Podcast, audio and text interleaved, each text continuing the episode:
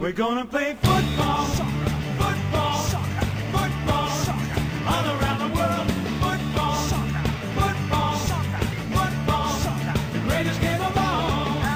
Posloucháte Contrapressing, podcast o zahraničním fotbalu a především Premier League, který se ale v uplynulých týdnech věnoval jedinému tématu, a to je mistrovství světa ve fotbale.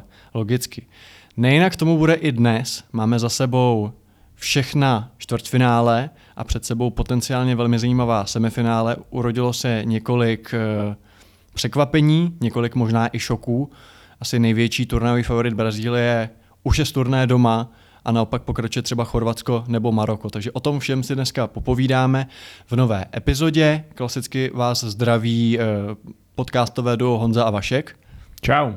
Ale nejsme tu dneska sami, máme tady speciálního hosta a tím je uh, fotbalový fanoušek, uh, taktický expert, přispěvatel Football Clubu nebo Spartianských novin a člověk, který ho můžete nalézt na Twitteru pod nikem Priského křídelník, uh, občanským jménem Vojta Mrklas. Ahoj Vojto.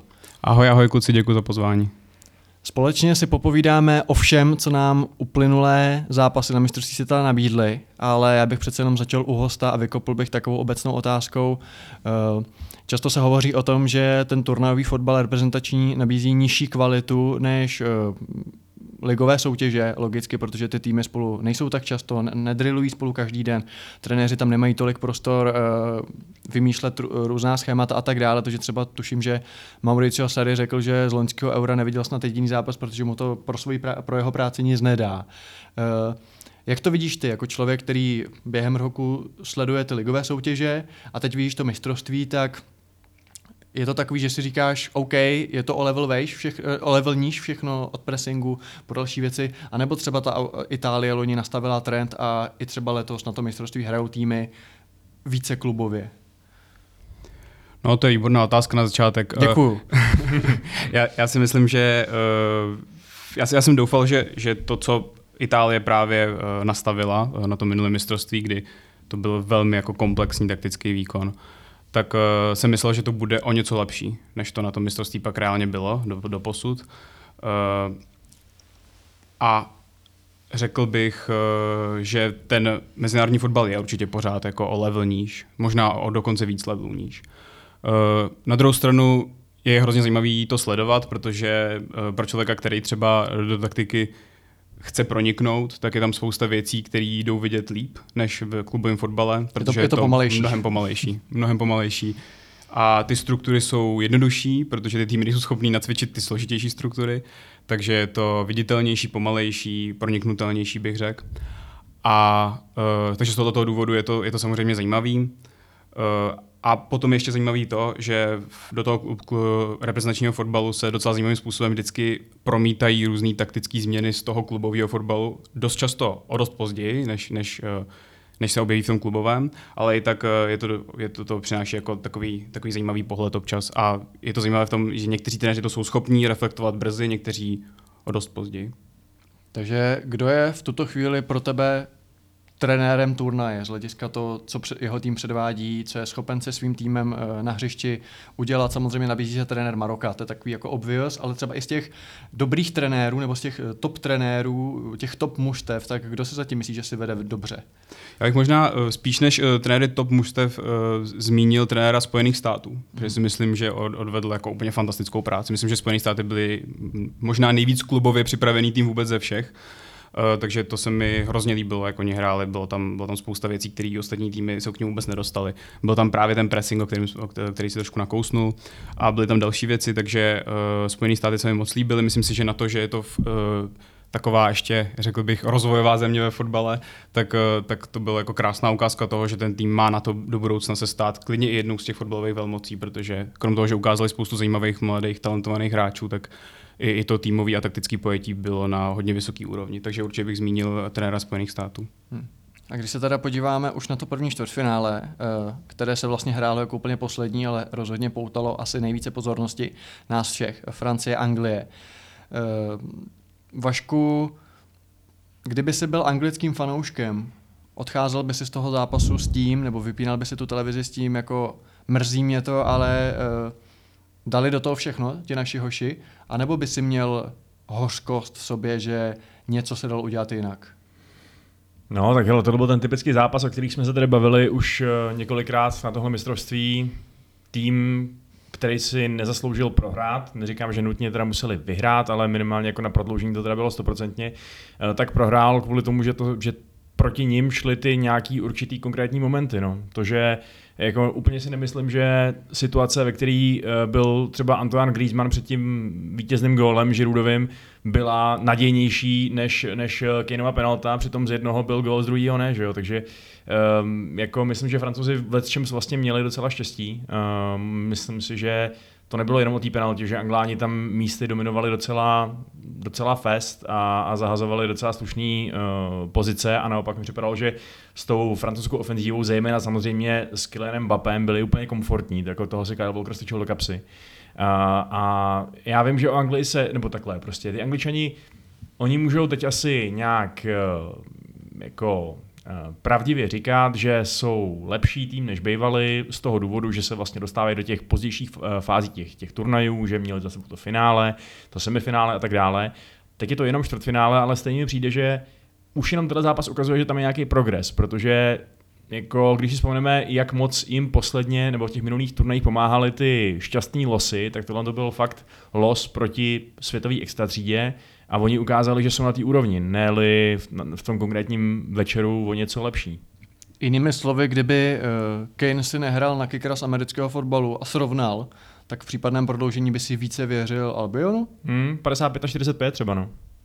Zajímavý. Vojto, jak ty jsi viděl průběh toho zápasu?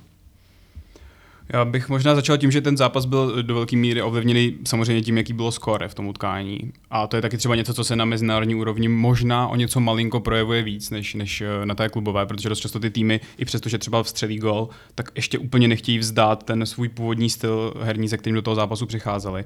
A na té reprezentační úrovni se opravdu dost často stává to, že ten tým po vstřeleném golu začne jako hrát pasivněji a začne ten opouštět ty pozice vepředu začne, začne to trochu uvolňovat tomu soupeři, protože potom právě se spoléhá na to, že prostě na je mezinárodní úrovni stále ty jako nízké bloky a střední bloky jsou strašně těžko proniknutelné tím, že ten soupeř prostě uh, nemá nacvičené různé věci, jak se, jak se do tady těch situací dostat.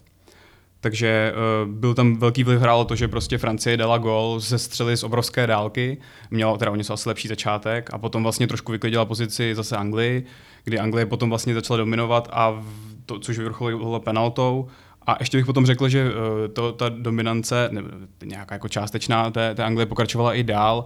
Nicméně pak zase přišel prostě gol na druhé straně několik šancí po sobě. Myslím, že tam byla ještě předtím velká Žirudova šance, dokonce možná z byl ten roh, po kterém přišel ten centr. Takže uh, byl, tam, byl tam moment, kdy, kdy Anglie byla určitě lepší v tom zápase, uh, ale jak jsem říkal, no, bylo to ovlivněné tím, že, že uh, v tom zápase se měnilo skóre.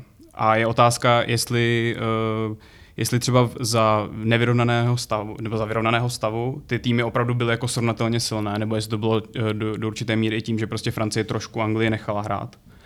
A potom je tedy druhá věc to, že já si myslím, že eh, Anglie má jako opravdu jeden z top týmů, co se týče hráčské kvality a že tohle je jako, že se, že se tady bavíme o tom, že mm, se dostávají o kousek dál a že je to progres. Já si myslím, že už ten progres jako měl být mnohem dál.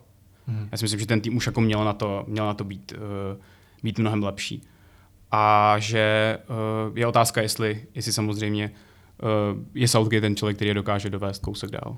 O tom si určitě popovídáme velmi zevrubně, ale zůstaňme ještě u toho zápasu jako takového. Hodně se často logicky řeší uh, základní sestavy, říká si tenhle, ten, ten, tenhle, tenhle trenér to trefil, tenhle to netrefil. Oba trenéři zvolili úplně stejnou sestavu jako v osmifinále, což se tak nějak čekalo.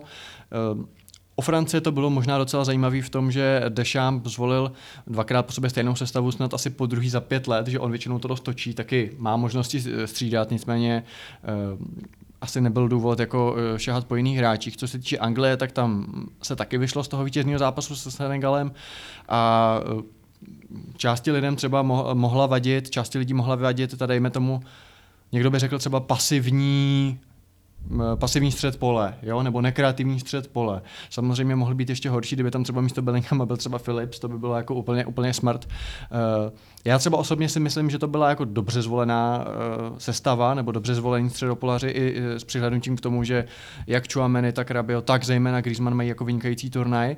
Nicméně přesto, Vojto, když ještě zůstanu u tebe, mohli podle tebe oba trenéři, udělal bys ty, jako Deschamps nebo Southgate, nějakou změnu, uh, poslal bys na hřiště někoho jiného, nebo si myslíš, že ty jedenáctky byly zvolený dobře a že vlastně tady žádná chyba nebyla? No, ta francouzská jedenáctka je podle mě naprosto excelentní, tam jako v podstatě není jako kde udělat změnu. Možná je tam, eh, jako by se dal, by se dal zvednout point ohledně, ohledně Kamavingy, uh, místo Rabiota, ale já si myslím, že prostě Rabiot kvůli té zkušenosti, tam je jako ten, ten, ta taková jako zarážka za Mbappého, který chodí dopředu a nevrací se. A vlastně ani by se neměl vracet, protože to vychází z toho systému. Takže uh, co se týče Francie, tak tam je opravdu není moc prostor pro zlepšení. Já si třeba osobně myslím, navzdory tomu, že jsem fanoušek Tottenhamu, že Hugo Joris, ačkoliv je to jako skvělý lídr a myslím si, že jako to, to musí být strašně cený člověk do, do kádru, tak jeho hra nohama třeba není na úplně nejvyšší úrovni a že je otázka, jestli třeba Francie nemá k dispozici lepšího brankáře. Možná kdyby Menion byl zdravý, tak chytá on, hmm. nebo měl by hmm. možná chytat on ale vzhledem k tomu, že teda zdraví není, mm. jak jsem se teďka dozvěděl, tak to jako asi na mandante to není úplně, no, no, vlastně. tak, to, tak to varianta teda nebyla. A uh, co se týče Anglie, jako pasivní střed vůbec ne za mě, uh, úplně, úplně v pořádku co si myslím, že mohla být trošku uh, takový drobný problém v tom týmu, je, je to, že se mi úplně nelíbilo, jak hrál Foden v tom, v tom zápase. Myslím, že to nebylo od něj úplně ideální. Obzvlášť jako v, v, v prvním poločase, kdy vlastně mi přišlo, že ta, ta, ta, ta anglická uh, snaha byla postavena na tom, že na jedné straně to tahá sám Saka a trochu mu pomáhá Henderson, a na druhé straně vlastně byla trojice hráčů, kteří si měli poradit uh, s, tu, s, tou, s tou pravou stranou francouzské obrany. Tak si myslím, že z toho vytěžili poměrně dost málo na té levé straně a myslím, že tam dřív měl přijít, eh, dřív měla přijít změna. Eh, ať už Rashford, eh, nebo, nebo třeba klidně i Sterling na tu, na tu levou stranu.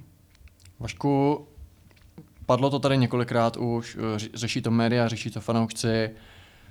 Jedna strana lidí, nebo mm, jedna skupina lidí říká, OK, prostě hráli jsme dobře, narazili jsme na obhajující mistry, narazili jsme na Mbappého, na Dembeleho, jako co jsme měli dělat, prostě to nevyšlo, OK, jdeme dál. A druzí říkají, jak tady už Vojta naznačil, Protože ono sice hodně lidí říká, hele, máme tu budoucnost, tomu je 22, tomu je 20. A je to pravda. Na druhou stranu část lidí říká, šlo z toho víc vytřískat už teď a jinými slovy tím trochu naznačují, že Southgate možná není uh, ten člověk, ten ideální člověk pro tuhle tu práci.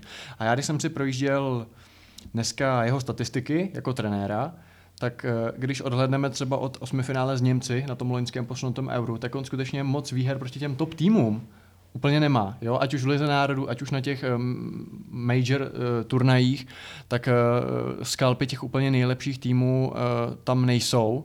A nabízí se teda otázka, jestli by měl pokračovat nebo ne. On sám řekl, že si to snad jako musí rozmyslet, nebo že sám jako neví a tak dále. Uvidíme, jak se k tomu postaví i, i FA. Jak to v tuhle tu chvíli vidíš ty? Hmm. No, takhle, to, že on nemá úplně ty skalpy velkých týmů, eh, je potřeba přihlídnout i k tomu, jak, jak nešťastně prohrál to finále toho eura a tak dále, že jo? takže oni prostě fakt je, eh, často byli docela blízko tomu, aby, se, aby celý ten narrativ okolo Southgate byl podle mě jako veskrze pozitivní. Myslím, že jediný pořádný dip, který to mělo, byla vlastně až teď ta, eh, teď ta celkem potupná série výsledků kulminující, nebo ve který asi nejvíc vyvstává, že jo, ta porážka s Maďarskem těžká. Ale uh, upřímně řečeno, hele, Southgate už jenom na, tohle zápasu, jo. já přesně souhlasím, že ta sestava byla vybraná správně, ale potom už třeba nesouhlasím s tím a myslím si, že zkušenější, lepší trenér by uh, dokázal líp zvládnout ten game management. Já třeba moc nechápu, proč odešel ten Saka, jo? proč byl vystřídaný. To bylo zdaleka nejnebezpečnější hráč Angličanů. Možná, že byl unavený, možná, že to bylo nějak jako dohodnutý s fyzioterapeutem, nebo, nebo co já vím, ale musíš prostě číst ten zápas, když vidíš, že Saka tam jako jediný prostě dělá nějaký reálný nebezpečí, tak ho tam prostě necháš. Uh, to samý dávat tam jako prvního střídajícího hráče Sterlinga, který na, to, na tomhle turnaji neukázal nic, A ještě odjel se od vrátil týmu, vrátil se zpátky. nějaký psychický, že jo, asi nepohodě. Příst, přesně, místo Rashforda, který prostě ukazuje teď totální druhou mízu a, a vypadá to, že teda jako opravdu čapnul ten svůj talent zase za pačesy. To je taky zhůvěřilost. Stejně jako uh, za mě je hodně nepochopitelný už jenom to jednoduché rozhodnutí, že ty máš nastavený čas, seš zoufalej, prohráváš, víš, jak ta, jak ta hra teď bude vypadat, víš, že tě čeká jediná věc, bušení do francouzské obrany. Víš, že jedna z velkých šancí, jak s tím něco udělat, bude standardka, ať už to bude roh, ať už to bude přímák, eh, nebo něco takového. Zbývá ti ještě jedno střídání, ale ty tam nedáš toho Trippiera místo Volkra. Nedáš ho tam a kope ti ten závěrečný přímák Rashford, který ho prostě nekope mm, jako často ani v Manchesteru. Proč? To je úplně jednoduchá úvaha, na kterou prostě přijde kurňa školák v základní škole přece. Tak jako eh, chápu, že to neznamená, že kdyby tam byl Trippier, tak ten tak ten přímák skončí gólem, ale myslím, že by ta šance vzrostla o pěkných pár procent teda oproti Rashfordovi, takže uh, jo, přijde mi, že uh, Southgate prostě není dost flexibilní, není dost uh, takovej, připadá mi jako by dost, já nevím, uh, nevěřil v takový ty odvážný kroky, které dokážou prostě soupeře překvapit nebo jako fakt změnit ráz toho utkání. A uh, takže já ho respektuju za to, že vrátil té anglické reprezentaci určitou kompetentnost. Připadá mi, že teď ta anglická reprezentace vlastně dosahuje toho, co bych od ní čekal, jo? že je kompetitivní přesně, přesně, že dostává se do těch uh, závěrečných fází, když hraje s nějakým velkým týmem, tak nedostane bídu, ale hraje s ním vyrovnaný zápas a prohraje třeba na penalty nebo v prodloužení nebo tak něco. Uh, takže to je všechno hezký a myslím, že Southgate možná už jenom kvůli tomu, uh, že na euro by případně tohle mohlo stačit, že by možná mohl dostat, dostat šanci uh, ještě ten jeden, jeden turnaj dostat, uh, dostat k dobru, byť to samozřejmě záleží na, jeho, na tom jeho rozhodnutí, ale z nějakého dlouhodobého rozvoje by samozřejmě bylo super, kdyby se povedlo, já nevím, odlákat Grahama Potra z Chelsea, pokud by se tam dál nedařilo, nebo se mu tam nelíbilo, nebo něco takového. To je zajímavá myšlenka, nicméně, eh, když říkáš, že Southgate je tím úspěšným trenérem, protože se mu podařilo prolomit nějaký ty jako hradby, čtvrtfinále nebo, nebo tak podobně, byť ne na tomto turnaji s tím souhlasím. A pokud se bav, budeme bavit čistě jako o číslech eh, a o těch výsledcích, tak eh, je to bez pochyby nejúspěšnější anglický trenér eh, za posledních 50 let. Nicméně, když říkáš jako, že třeba Itál, jak proti Italům to nevyšlo na penalty, teď to nevyšlo tak jako vogol, Tohle by se možná dalo říct třeba o tom Svenu Jaranu Eriksonovi, že, že taky to jako jednou nevyšlo na penalty proti Portugalsku, jednou, jo, pak, pak prostě Ronaldinho trefil krásný přímák, jo, že jestli svým způsobem uh, Southgate a k fotbalu to patří, možná jenom prostě nemá třeba trochu víc štěstí, jo, že jakoby nemusí to nutně být, že je lepší trenér než všichni ti z té Gerardovo, Lampardovo, Beckhamovo éry. Dobře, ale kdy naposledy hrála Anglie takhle uh, uh, jakoby konzistentně. Jo. Kdy, kdy prostě, kdy naposledy, jako já jsem od Anglie vždycky čekal, když na, na těch turnajích hrávala, dejme tomu před, nějak, před nějakým rokem 2014 nebo 16 nebo něco takového, že v, nějakým, v nějaký fázi prostě imploduje. Že prostě, že to, že i když jí podaří jeden dobrý zápas, tak to prostě neudrží na ty další zápasy. A tak to potvrzovala fakt jako s úplně neuvěřitelnou pravidelností, což samozřejmě asi nejvíc vyvrcholilo tou uh, porážkou proti Islandu. A, a to mi přijde, že teď už toho úplně zmizelo, že oni i když mají blbej den, tak to je blbej den ve stylu hrajeme teda jako nudný zápas s amíkama a ten bod si z toho odneseme. A jindy se mi nezdá, že by je někdo přehrál. Ale myslíš teď čistě ty majory, protože jinak taky prohráli s náma, prohráli s Maďarským, jak říkáš. Teď myslíš čistě Euro a MS. Jo, to jo, no. Jo. Tak jako, víš co, ty kvalifikace jsou uh, od Everest, se tam vždycky kvalifikujou. A v roce národů, jako různí lidi to berou různě vážně. Hmm. Pro mě to jsou pořád ještě takový glorifikovaný přáteláky, hmm. který jsou zábavnější na sledování než přáteláky. To jako bože chrání, podle mě je to dobrý asi update z toho systému, ale, uh, ale nevyvozoval bych z toho žádný velký důsledky hmm. pro, eh, pro Southgateovou práci. No. OK, uh, Vojto, já ti teď hodím takovou svoji myšlenku, ty mi řekni, jestli to je úplná blbost nebo, nebo ne. Uh, já vidím určitou paralelu mezi Garethem Southgatem a Jaroslavem Šilhavým. Prostě přátelský chlap, sympatiák, když ho vidíš na těch tiskovkách, tak odpovídá hrozně jako tak pokorně, hezky, i když eh, třeba před turnajem do něj šli ohledně jako mm, místa konání mistrovství a různých jiných věcí. A víte, jaký je na vás tlak, tak, ho tak jako nezažil jsem od něj třeba v těch rozhovorech nějakou aroganci nebo nějakou vr- vrbovštinu, když to tak řeknu. A asi ho ty hráči mají i jako rádi, eh, ale vlastně spousta lidí říká, on je to jako fajn chlap, ale trenérsky to jako není úplně ono. Byť ty výsledky jako má, což ten šilhavý vlastně v Česku taky. A Vašek tady třeba zmínil ten in-game management, to se třeba trenérovi český repre taky někdy vyčítalo, že třeba má své oblíbence, eh, bál se do toho hrábnout, udělal třeba nějaký blbý rozhodnutí v zápase. Eh, Myslíš si, že nebo já se zeptám jinak. A m- můžeš odpovědět nejdřív na to, co jsem se zeptal, a pak mož... mě by totiž, já vždycky si totiž kladu otázku třeba u těch trenérů, kdo by je třeba chtěl, pak kdyby byli volní, jo?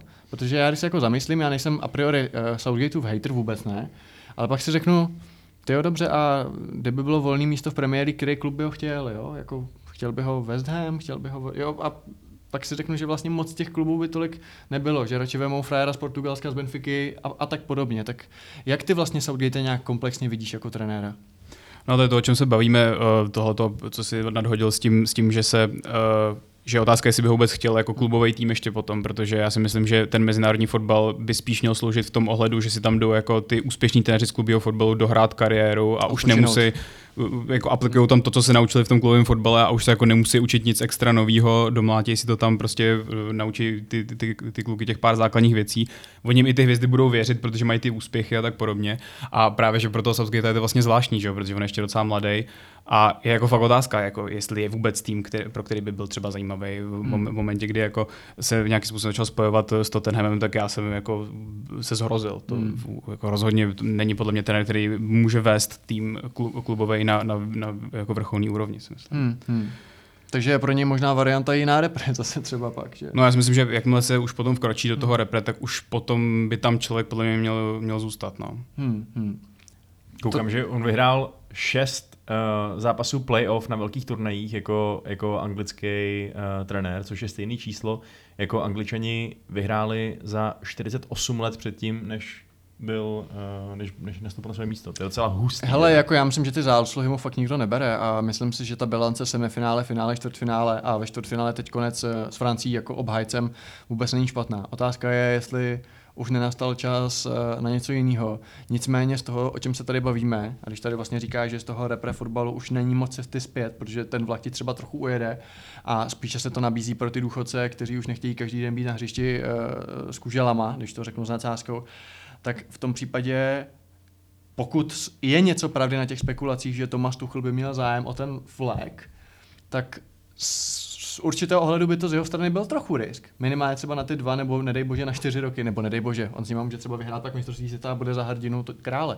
Ale vypadnout z toho tempa, vypadnout vlastně z toho každodenního uh, zlepšování těch hráčů a t- taky to je mladý trenér furt, tak možná by mu to pak třeba mohlo ublížit do budoucna z toho, co říkáš.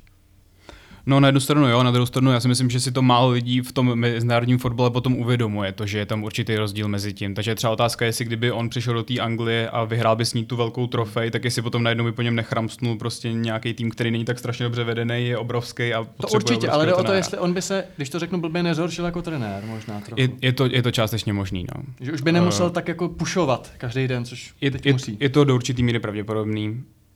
Proto si myslím, že by to z z jeho strany nebyl úplně správný krok. No. Myslím Hmm. si, že on ještě určitě má minimálně jeden velký klub, uh, by si určitě měl ještě vyzkoušet, nebo nějaký Hmm. menší a pak velký.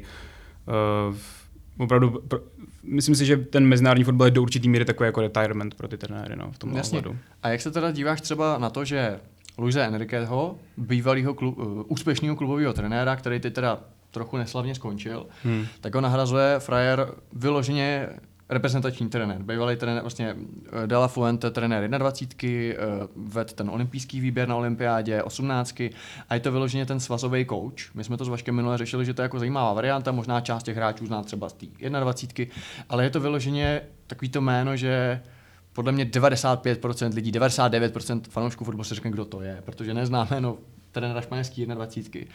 A bavili jsme se o tom, jestli by třeba nechtěli Emeryho, kdyby byl volný. A prostě kouče s těma zkušenostmi z toho uh, klubového fotbalu. Myslíš si, že to je třeba ze strany toho španělského svazu chyba a měli se snažit přivést jako vysokoprofilového trenéra?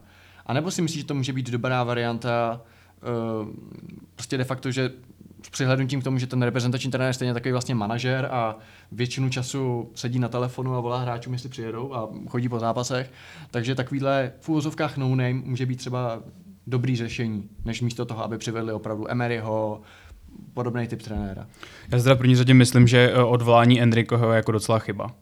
Mm-hmm. Protože eh, to je vyloženě jako ten klubový trenér, v, v kterýmu byla, byla svěřena reprezentace a který, eh, co se týče jako toho, co Španělsko předvádělo, co se týče hry, tak eh, to bylo jako excelentní. Asi furt myslím, že to byl jako takticky nejlepší tým na turnaj. Problém je samozřejmě v tom, že eh, mu že třeba si myslím, že ta, ta, ta uh, španělská generace samozřejmě není, není na tak vysoký úrovni, jako byla ta jejich největší, ta jejich zlatá, a že je tam určitý problém s některýma herníma profilama, který mu třeba chybějí do toho, jak by on ideálně chtěl hrát a tak podobně. Jako vemte si to, že, že Luis Enrique uh, se nejvíc proslavil tím, že vyhrál ligu, uh, vyhrál ligu mistrů z Barcelonu, ve který bylo MSN v Nahrotu, že jo? Hmm. jo kde byla útočná trojice Messi, Neymar, Suarez. Hmm. Takže, takže Samozřejmě on je trenér balancer, který dokáže poskládat tým tak, aby dával smysl. Ten francouzský ten, ten, a ten španělský tým vždycky dával smysl. Když jsem se na ně koukal, byl tam pár uh, neúplně pochopitelných pro mě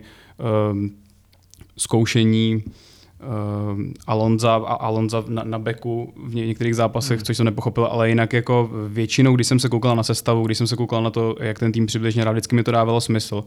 A spíš si myslím, že ho do určitý míry Uh, že on, on třeba právě doplatil trošku na tu herní kvalitu a na to, že prostě třeba Španěl, Španělům chybí teď momentálně někdo lepší na hrot, kromě Moraty, že jim prostě chybí ta, ta větší, větší sebevědomí, že jim třeba ještě nedorostly některé, některá ty mladá, to mladá křídla, jako je Faty a tak podobně.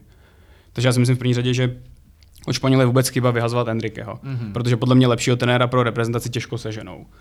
A uh, pak je teda druhá věc to, že jestli, jestli prostě uh, tohleto mistrovství nějakým způsobem ne, uh, vlastně ne, nepoukazuje na to, že ten pragmatismus a ten pragmatismus na té, na té mezinárodní úrovni prostě bude se trvávat dál a že je možná lepší jít prostě s, s těmi ostatními týmy, jít prostě s tím směrem a přizpůsobit se tomu, že prostě nějakou dobu tady ještě nebude agresivní pressing, ještě tady nějakou dobu nebudou úplně ty útočné struktury třeba, i když ty zóna Francie třeba má. A uh, jestli třeba nejít jako tímhle směrem, no. jestli, jestli prostě to nepostavit víc na tom, že uh, budeme hrát opatrně, budeme hrát pragmatič, víc pragmaticky, budeme víc využívat to, že máme pár top hráčů uh, a zbytek týmu bude jako víc bránit a tak. Takže je otázka, jestli třeba Španělé trochu nevycítili tohle, pak, a pak samozřejmě otázka, jak ten trenér trénuje, protože já ho neznám. Hmm. a pokud jako je na vysoké úrovni, tak samozřejmě v zase jako nemůžeme, nemůžeme odhadovat to, jaký má trenér eh, systém a jak je kvalitní trenér hmm. bez toho, abychom ho pořádně jako znali, Jasně. jenom na základě toho jeho CVčka. Já jsem původně nechtěl řešit eh, Španěly a jejich výkony, nicméně ty si tady eh, sformuloval takový docela jako hot take z hlediska uh, příspěvku na sociálních sítích, protože tam se fotbalová veřejnost víceméně shodla na tom, že to od Španělů byla tragédie, že to byla ta labutí píseň jakési tyky taky, že to bylo prostě od ničeho k ničemu, že to bylo mm, slepá ulička a že vlastně Španělé, přišlo mi, že hodně lidí psalo, že si jako to vyřazení zasloužili, protože vlastně vůbec nic nepředvedli, že to bylo bezcílné, bezpohlavní držení míče od nikud nikam a že prostě v podstatě nebylo jak dát gol, že to bylo, že nedokázal najít plán B, když nefungoval plán A, protože já třeba osobně souhlasím s tím, že ta generace není tak silná, oni mají třeba ten fajn střed, střed pole. Na druhou stranu eh, tým, kde ti hrál, ať už Alonso dřív, nebo i ten Aspi jako základu, to prostě jako není ono, že jo. Eh, vlastně druhýho stopera uh, musel hrát defenzivní záložník, že jo, hmm, Rodri a hmm. tak dále. Uh, a těch jako souhlasím s tím, že to není ta zlatá generace a možná, kdyby tam měl Davida Viu v nejlepší formě, tak bude hrát trochu jinak. Ale přesto hodně lidí bylo hodně kritických ke Španělsku a opravdu říkali, jako tohle prostě bylo deset let za Zenitem a to je zasloužený vyřazení, ať už se chytějí za nos a přijdou s něčím jiným. A ty mi vlastně řekneš, že to byl jako nejlepší tým na turnaji takticky, tak co si myslíš o těch názorech, že to prostě byla ta hnusná házená. No já si myslím, že spousta, spousta lidí to nemá rádo, no. To, to je jako, ono to tak bylo už na začátku, když tak, když tak eh, Barcelona vlastně začala hrát v, v kolem toho roku 2010 a, a, a, později, tak spousta lidí to prostě nesnášela, to tiki taka, protože prostě nepustili, nepůjčili soupeři míč a nelíbilo se to. A uh, je to, za na když se podíváme na Premier League a podíváme se na to, jak tam vypadají nejlepší týmy, tak ty prostě taky nechtějí počít, počít míč. A ten... Jasně, ale pak jde o to udělat ten krok B, že si to hmm. něco vymyslí, že aby to nebyla jenom to držení míče. Že jo? A, to je ta, a to je ta situace, kdy se dostáváme přesně k té hráčské kvalitě, hmm. protože uh, tady porovnáváme španělský útok, ve které třeba a porovnáváme ho třeba, dejme tomu, uh, s útokem Francie. Hmm. A ve chvíli, kdy na tom, na tom kraji, kdy se dostanete ten, ten, celý, ten celý ten systém juego de posición, což je, což je ta, ta hlavní myšlenka toho španělského fotbalu, že prostě vytváříte nějaké ty, uh, ty poziční struktury, které potom z toho ty, ti hráči, kteří jsou v tom nejlepší, benefitují z nějakých těch pozic, ale že si ty pozice neustále opakují. Tak uh, když se dostanete k tomu, že vlastně potom na, na, tom, na tom třeba pravém křídle dostanete toho hráče jeden proti jednomu a potřebujete udělat tu kličku a potřebujete udělat ten krok navíc, tak tam najednou uh, není na, tom, na té straně Usman Dembele nebo Saka, nebo třeba z druhé strany Mbappé, ale je tam prostě třeba Torres, hmm. který tu kličku neudělá. A to je jako v tu chvilku problém, protože zase v tu chvilku jde balon zpátky záložníkovi a záložníkův úkol, Španělsko má fantastickou zálohu, ale primární úkol záložníků v tomhle systému je prostě točit balon dokola. A točit a točit a točit. Takže to, co oni dělají s tou spodní pěticí hráčů vlastně, je neustále točení balonu dokola. Ale pak se ten tým dostane k těm útočníkům, kteří neudělají tu nastavbu navíc. Mimo ten jeden zápas Jasně, s, s, s ale není teda všechno. pro trenéra Enriqueho kvalit, a s tím já souhlasím, že to je výborný trenér, pokud prostě ví, že nemá na křídlech hráče s precizním jedna na jedna a takovýhle rozdílový borce. Ani na krajní obraně a ty overlapy, že jo? Prostě no, pořádně. tak není teda hmm. jeho úkolem přijít s něčím trochu jiným, protože ty říkáš, že vlastně to, co Enrique chtěl hrát, nebo to, co hrál, by bylo super, kdyby tam místo Torrese a Olma měl eh, Dembeleho a Mbappého. Ale není to teda tak, že když je ví, že nemá, a z těchto těch kluků to prostě nevykřiše, mm-hmm. tak neměl by přijít s něčím jiným? No jenom, že eh, když tyhle hráče prostě nemáte, tak jak ten gol dáte? Tak jako eh, pojďme se teda bavit o tom, že, by, že teda Enrique mohl hrát, eh, vezmeme to ad absurdum a budeme se bavit o tom, že Enrique měl hrát ze zadu. Měl hrát jako Maroko. Tak já si myslím, že na to prostě nemá obránce na to, aby hrál jako Maroko, protože na to nemá hráči, který, který dokážou být tak fyzický, dokážou být tak intenzivní a dokážou být tak, tak kvalitní prostě v tom obrovském tlaku a dokážou být tak disciplinovaný, nejsou na to ani zvyklí. Většina těch hmm. hráčů toho týmu je zvyklá vysoko presovat. Je to tým postavený na, na Xaviho Barceloně. Hmm. Takže ta, ta španělská idea je pořád stejná. Prostě jdeme nahoru, eh, vypresujeme to, dostaneme balon a točíme balon a pak něco vytvoříme. Uh, takže, takže je, je vlastně otázka, já si myslím, že, že, že stejně ta strategie byla zvolená dobře a prostě akorát se mělo dostat víc z těch jednotlivých hráčů. Mm-hmm. A ty mhm. hráči, ty jednotliví hráči měli, uh, měli tam, tam tam, tam prostě nechat, nevím jestli nechat víc, ale měli dokázat víc v těch, v těch momentech, protože on jim opravdu vytvořil pozice, které by pro ně svým způsobem byly ide, ideální. Pak je otázka třeba, jestli neměl malinko líp balancovat některé profily, jestli třeba neměl víc rád přesně ten faty a tak podobně. Hmm, hmm. Ale jako svým způsobem uh, ten tým prostě většinu zápasů naprosto dominoval. Takže... Ale k čemu mu to bylo ve finále? No, ale kdyby nedominoval, tak se k těm, k těm šancím stejně nedostane, hmm. protože nemá tu kvalitu v útoku, která, kterou hmm. má třeba ta Francie, která pak dominovat nepotřebuje. Jasně, roz, rozumím. Uh, Vašku, ty jako známý hater Barcelony a Guardioli a všeho, co se v posledních deseti letech ve fotbale událo, tak uh, co, ty jsi vlastně předtím, před, předtím ale věřil Španělům, ty jsi říkal, že jim věříš na semifinále. Nakonec, co ty jsi vlastně říkal na ten jejich projev a jak rozumíš těm Vojtovým argumentům, který se snažím nějak konfrontovat, uh, protože jakoby já souhlasím s tím, že asi od Španělů nemůžeme čekat, že to budou kopat na vysoký hovado na hrotu, zvlášť, když ho nemají. Ale přesto podle mě třeba ta loňská Itálie ukázala, jak se i jako na klubový úrovni třeba eh, na repre úrovni i s ne tak kvalitníma hráčema, protože ten italský výběr jako nebyl nabitý úplně extra hvězdama, tak jak se dá jakoby hrát. A Mancini, stejně jako Enrique, bývalý úspěšný klubový trenér, tak si říkám, proč by to nemohl předvést i ten Enrique na té repre úrovni. Tak eh, jak ty si viděl ty Španěly? No, já jsem je viděl prostě tak, že čekal jsem od nich daleko míň svázaný výkony. Mě, když jsem se na to díval, ty zápasy, na ty jejich pozdní zápasy hlavně, uh, samozřejmě když pomineme tu destrukci Kostariky, tak uh, jsem viděl tým, který mi ze všeho připomínal uh, takový ty totálně radosti zbavený doby Fanchálova Manchester United, kdy dominoval systém, kdy bylo vidět, že každý ten hráč je nějaká část nějakého systému, který je teda asi jako dobře promyšlený, ale ve finále, uh, ve finále prostě ty hráči nebyli puštěný z řetězu. Jako já si myslím, že, uh, kdy, že jako kvalit, jako hráč typu třeba Daniho Olma, přesně jak jsme tady mluvili, že není na Mbappého úrovni, je pořád ještě hráč, který by měl jeho kalibr by měl prostě v pohodě odemknout marockou defenzívu a udělat toho zápasu zápas, který neskončí 0-0. Jakože já i beru, že ten zápas se může prohrát na penalty, nebo prostě v prodloužení, nebo blbým gólem, nebo jakkoliv. To beru. Neberu to, že se hraje pořád ten stejný fotbal a nemění se nic. Že se neskusí prostě přejít do nějakého penetrativnějšího módu. Že se neskusí se teda trochu stáhnout, stáhnout ten, ten svůj nějaký pressing, vytáhnout soupeře z té ulity a zkusit tam najít nějaký volný místa. Dá tam prostě Fatiho, dejme tomu, který teda bude penetrativnější, jo? nebo prostě cokoliv udělat jinýho. Jo? To bylo úplně... Um, já jsem přesně, kvůli tomu jsem vlastně fandil, že jsem si říkal, hele, Dal jsem svoji kůži na trh, řekl jsem Honzovi, že půjdu dál než Němci, tak teď musí jít co nejdál, bych vypadal jako nejčí fotbalový expert. Tak jsem si úplně říkal, tyhle, dělejte něco, vy hovada. A oni furt nic prostě. To bylo úplně, nevím, no, já jsem z toho byl hodně zklamaný z toho, že, že prostě, tře, že, já nevím, že ne, Enrique nezahlásil, OK, evidentně se tam nep, neprokličkujeme, nepropřihráváme, střílejte z dálky. Jste všichni prostě technicky výborní hráči, střílejte z dálky. Oni prostě nevystřelili z dálky. Hmm. Jo? A přitom vidíš, že Chouamani to vezme, šoupne to tam a nazdar. Jako.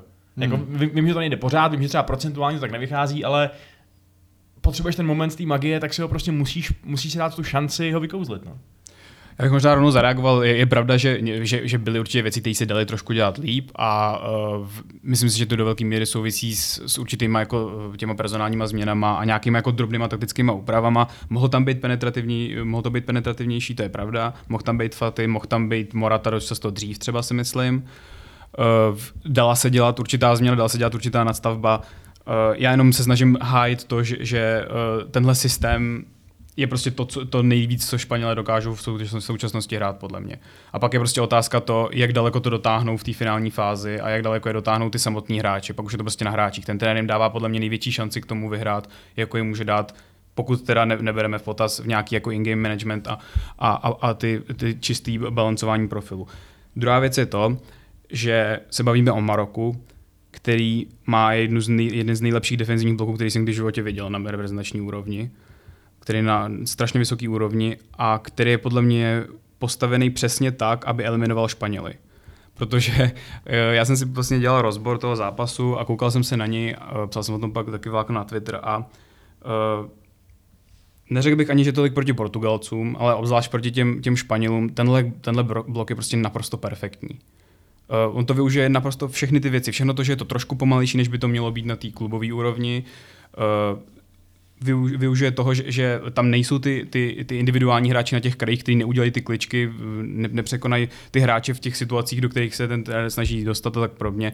To, že prostě ten, to celý je, jak jsem říkal, pomalejší, to, že to celý, je, že všechny ty, že všechny ty, všechny ty rotace v tom týmu jsou trošku očekávanější, tak to je, to je uh, to je jenom jako k tomu, k tomu Maroku. Já si opravdu myslím, že jako Maroko bylo v podstatě kryptonit Španělska zpětně, když se na to koukám, protože to, co, uh, to, jak to, jak oni hráli, to bylo jako úplně přesně vytvořené pro to absolutně, uh, absolutně jako je anulovat a prostě udržet to až do penalt. A tak to vlastně v tom zápase nakonec i dopadlo. Hmm. O Maroku si určitě popovídáme zevrubněji, stejně tak jako o šíleném zklamání Brazílie, která plakala, myslím si, že celá země byla uh, v, v úděsu po tom, co uh, Neymar a spol vypadli už ve čtvrtfinále. Uh, ještě se trochu zastavíme i u Francie, zpreviewujeme si, což je krásné české slovo, si oba semifinálové zápasy. A tak nějak si řekneme ještě spoustu zajímavých věcí, viď Vašku? Jo, jo, jo, bude to tak, eh, bude to tak a jestli vás to zajímá, tak zaměřte na herohero.co lomeno kontrapressing a tam si to všechno můžete poslechnout. Eh, jinak se s váma loučíme, ahoj.